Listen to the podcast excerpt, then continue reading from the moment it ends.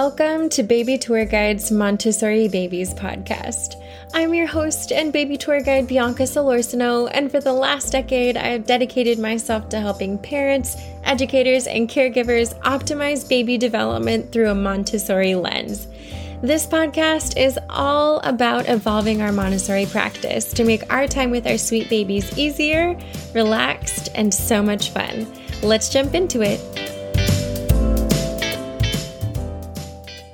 Hi, guys. Welcome to season two, episode 21 of our Montessori Babies podcast. I'm so excited for today's episode because we are talking all about fall and all the Montessori things that we can do with baby in relation to fall. It is almost the fall season, and so I thought, why not have an episode on all things fall and the controversies around Halloween as well, because there is Montessori controversy around Halloween. So we'll get into that in a little bit too. I first want to say that I am talking a little bit quieter than normal because I'm having to get creative as far as when I'm recording and kind of getting into a different rhythm now that my son's a toddler. And also, my voice is raspy because we have been sick. So, Thank you to everyone for being so patient for the new episodes. I am trying my very best to stick to the bi weekly episodes. Sometimes it's one a month, like last month it was once, but I'm doing my very best. So thank you for bearing with me. I thought we would first jump into a few updates. Just, of course, as I just mentioned, my son is a full toddler now. It is so crazy. I feel like I just, you know, did the birth episode and announced everything. And, but yeah, he's a full toddler. He's in a toddler phase of all things toddler.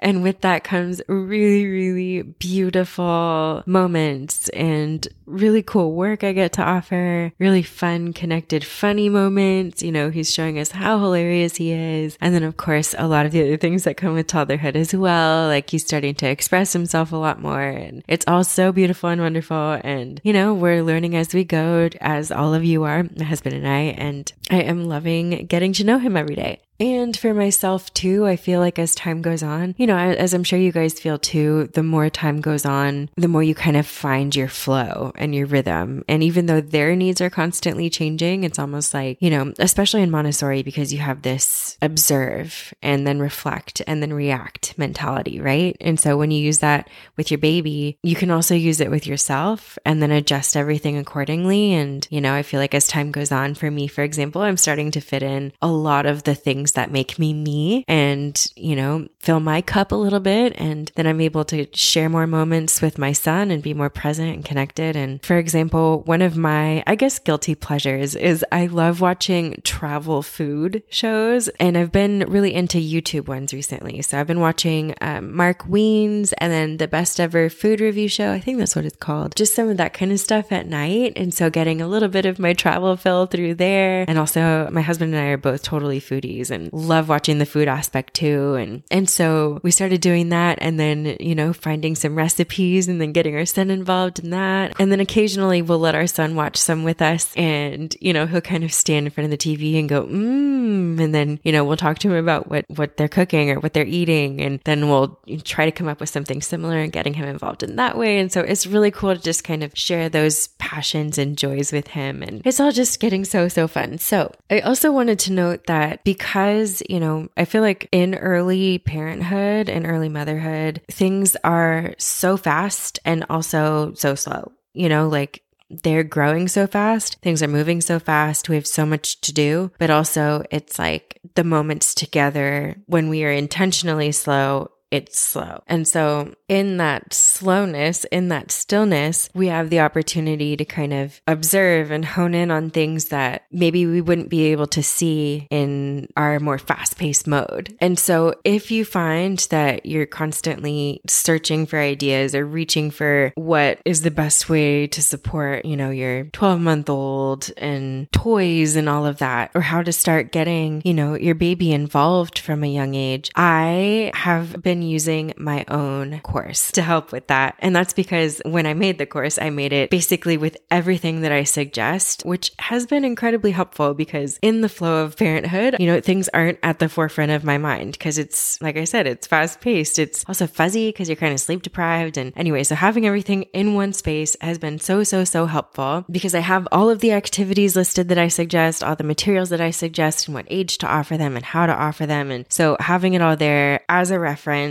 as he has grown from a sweet tiny baby until now, now that he is a toddler toddler. It has been just really, really helpful and I continue to use it. It was really, really helpful when he was a newborn and I was so, so, so sleepy. So, anyway, I wanted to note that because a couple of you have reached out to me recently asking about, you know, what the course is about because it's just called the Montessori Babies course. So, what to expect. And that's basically it. It is everything that you need to both understand and implement Montessori in the home from infancy through toddlerhood.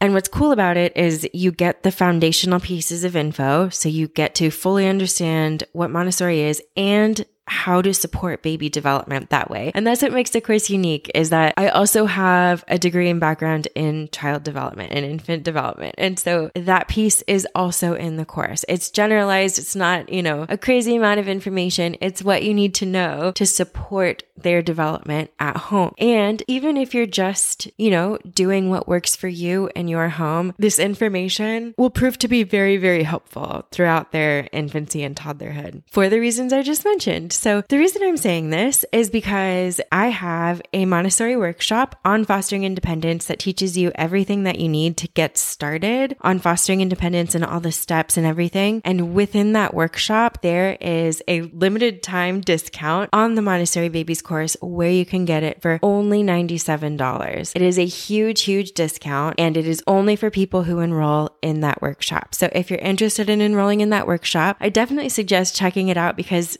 Fostering independence is the number one way that I help parents get started with Montessori in the home. It's also very misunderstood and the quickest way to see results, like a super empowered baby, a really confident, excited mama. So if you're interested in that, the link is in the show notes definitely check that out. Okay, now on to today's topic. We are talking all about fall and all of the wonderful things that we get to do in fall with our sweet babies. Montessori baby development approved. So, first off, everything about this time of year is just so cozy and cute and almost magical and whimsical and beautiful and, you know, like taking a sip of hot apple cider when you're walking through a market and it's chilly outside. Like all of these essences and vibes, these are all little tiny things that we now get to share with our babies. It is so, so exciting. And the way that we get to do this is through those same, you know, sensorial, excited experiences that we get, right? When we experience these seasons. Of course, when we present, you know, lessons and such it's going to be a little bit different. But the cool thing is, is as their parent or guide, we get to offer this wide variety of experiences with them in this fall season. So starting off with some shelf ideas. So um, if you have a Montessori shelf or you just present activities to your child, maybe have purposeful areas for your toys, that kind of thing. Some of the activities that I would suggest having would be a basket of gourds or pumpkins. Offering a basket like this is not only amazing sensory, right? Because they get to explore the texture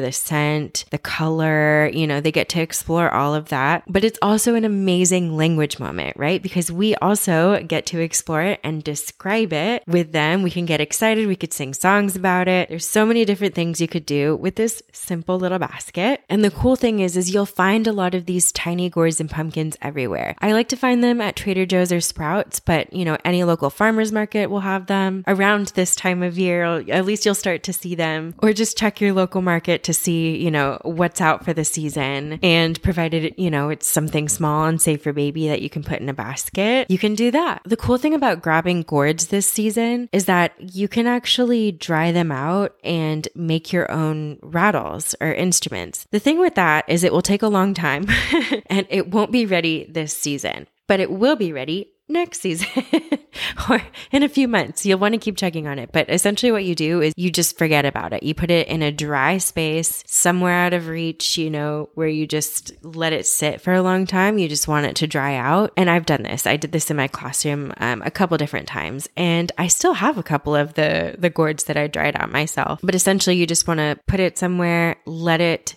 be, let it sit for a long time. A few months, I would say, maybe three to six months, kind of depending. You check on it every now and again. And then it should be good to go. And like I said, I still have some that I made in my classroom um, many, many years ago. So they do stay a long time. It is worth the effort, in my opinion, because you can also, you know, get your child involved in painting it once it's ready and then have a keepsake. Or if they have a younger sibling, right? Like you can make it for a younger sibling or just a family music basket or maybe even just their baby box, you know?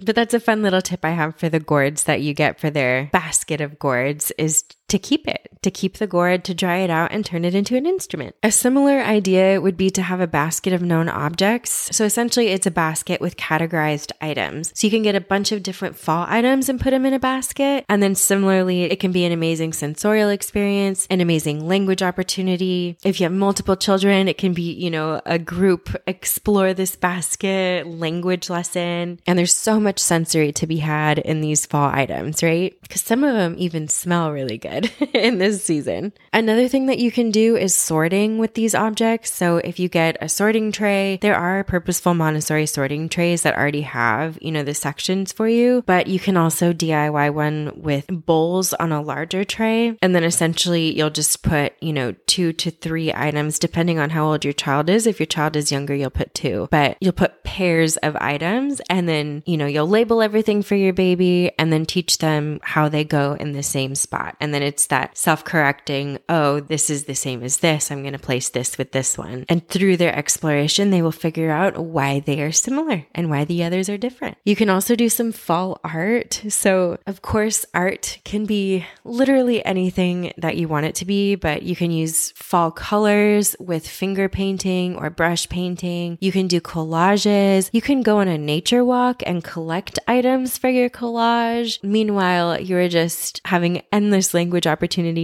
and sensory opportunities, and you're just using what's around you, you know, in that situation. A not so Montessori idea is to do some fall themed baby footprint or handprint art. I did these in the classroom because, you know, they're amazing keepsakes and you get to see how tiny their little hands are, their little feet are. And the reason that they're not Montessori is because, you know, the child can't necessarily do it on their own. But I think as a keepsake, you know, for you as their parent or as the caregiver to give to the parent as a gift. It's just really, really special. And there's some really fun fall ones that you can find on Pinterest if you just type in fall baby footprint art or fall baby handprint art. You'll see tons of ideas. So I definitely suggest that. Although if you do do that, a tip would be to have either a couple wet rags near you ready to go or their wipes near you ready to go, just so you can kind of clean everything up, especially if your baby is mobile. Oh my goodness, they will, you know, just sprint out of there so fast once you're done with the art. And of course, you know, paint can just get everywhere. So just have it all ready to go, all the cleanup side of it ready to go, so you can do a quick little cleanup once you capture the footprint or the handprint. Another thing that you can do is you can DIY some language cards. I have a bunch of Montessori language cards in the Montessori Babies course, and I just sent all my students the fall language card set. I'm so excited about it. But having fall themed language cards out is a really good way to incorporate that fall season onto your shelf or into the activities that you offer. In their environment, you can also decorate, you know, if you have a mobile baby or a walking young toddler, getting them involved in the decorating, maybe make it a special event, play some music, make a themed snack, you know. These are all things that we think about doing more so with older children, but if we slow down, we actually really can get our babies involved in the same type of really fun, festive situation, you know? We actually just did something similar with our son where we had our our fall decorating day and I was playing music and we made muffins and we would have my son pull out the different decorations and he would get to look at it and we would talk about it. And then, you know, we would put everything up wherever, you know, we thought it, it should go. And of course, he'll get more involved in that as he gets older. But it was just really, really fun. It was a special moment. So I definitely suggest doing something of the sort if that's something that you want to decorate for. If not, it's always fun to just have those fall cooking together opportunities too, play music, get involved, dance around. Because even as young babies, you know, they feel those energies, they feel the vibe that's happening in the space and it can help them, you know, get excited about the seasons too. All right. So moving on to the controversy of Halloween in Montessori. So it is a controversial kind of divided idea. And especially for children who are in the first plane of development, which is Montessori's first stage of development, which is from zero to six. And that's the absorbent mind, which is an idea that you've probably heard. But if you're new to Montessori, it's the limitless potentiality of the developing mind from zero to six. So children in the first plane of development are essentially concrete learners. And what that means is that they're on a mission to learn about what the world is in a very concrete way. And so the Montessori idea behind the controversy of Halloween, it revolves around a lot of the the whimsical and fantasy side of the holiday, and that's because, you know, these ideas are more abstract and don't necessarily support the child as a concrete learner. And Dr. Montessori observed that supporting children where they're at is the optimal way to honor their stage of development. Mind you, they will eventually evolve into more abstract thinkers as they approach the second plane, but that's the idea behind it is that they're concrete learners during this first plane of development. And so the, you know, the fantasy and the dress up and the make believe characters and all of the overarching ideas that revolve around Halloween may not honor the child in this stage of development. And I myself have met many, many different Montessori teachers over the years. And it's probably a 50 50 split as far as what they feel toward the holiday. One thing that I've learned, and that was especially reinforced when I got my master's in Montessori. So I got my training first, and then some years later, I got my master's in Montessori. And an idea that was reinforced by a specific professor was that Dr. Montessori wanted to support the child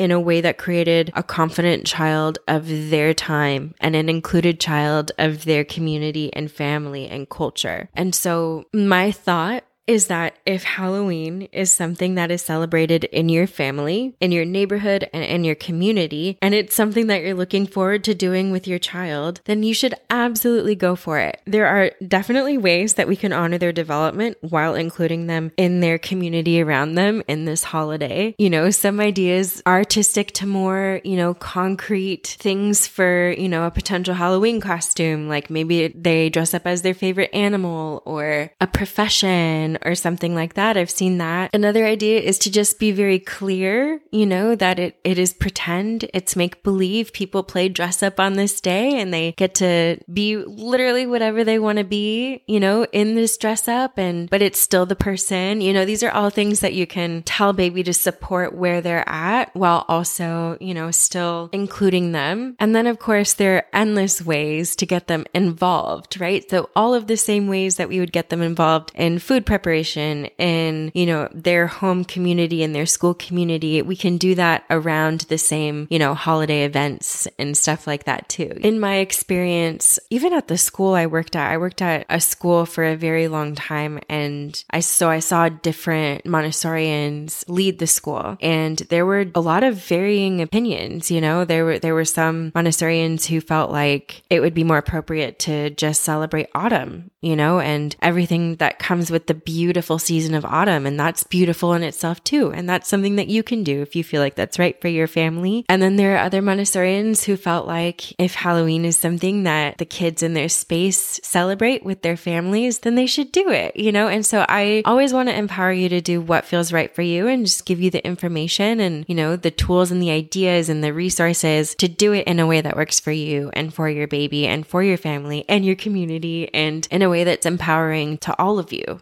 Like me, for example, my family loves holidays. And we love celebrating Halloween and also Dia de los Muertos. And so I'm just going to be honest about, you know, the dress up of the holiday and include him as much as possible. And, you know, he'll get to see his family all excited and get involved in the recipes and, and all of that. So I'm very, very excited. And like I said, I encourage all of you to do what works best for you and your family. The cool thing about this new journey that we're on with our sweet babies is that we have this wonderful opportunity to welcome them and share the beautiful cultural traditions that our families celebrate and may have celebrated for generations, you know? And so, however you celebrate autumn, fall, Halloween, whatever you celebrate in your home, I am so, so excited for you to experience just all of the fall joys that come with this season. And on that note, I want to end with a couple quotes. So, the first quote is by an author named Delia Owens, and she said, Autumn leaves don't fall, they fly.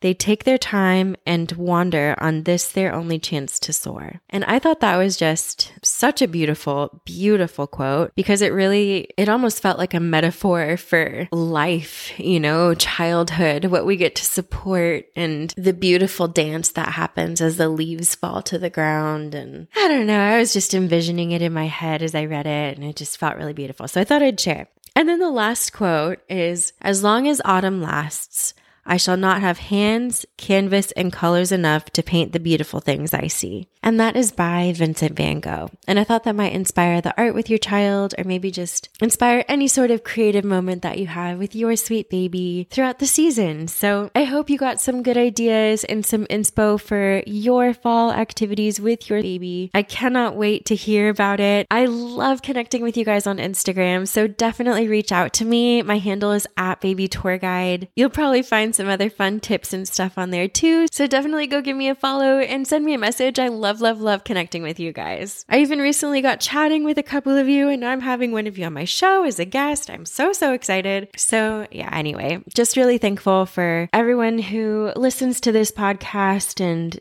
you know, is in my Instagram community as well. Everyone who's in my course community, I just feel like we're all on this wildly beautiful journey together. And I am honored to be even a small support on your journeys with your sweet babies. So thank you so much for listening to season two, episode 21 of our Montessori Babies podcast. And I will catch you in our next episode. Bye. Hey, it's Bianca, your baby tour guide here, hopping back in to say thank you again for listening to this episode of our Montessori Babies podcast. If you found this episode helpful, I would absolutely love if you would screenshot this episode and share it in your stories and tag me at Baby Tour Guide. Also, leaving a review is really helpful in helping other parents and caregivers find our show. Dr. Montessori said, The greatness of the human personality begins at the hour of birth, and you, as their parent and guide, or caregiver are just the perfect person for that job. I'm so, so honored to be even a small part on your journey. And just remember that we're in this together.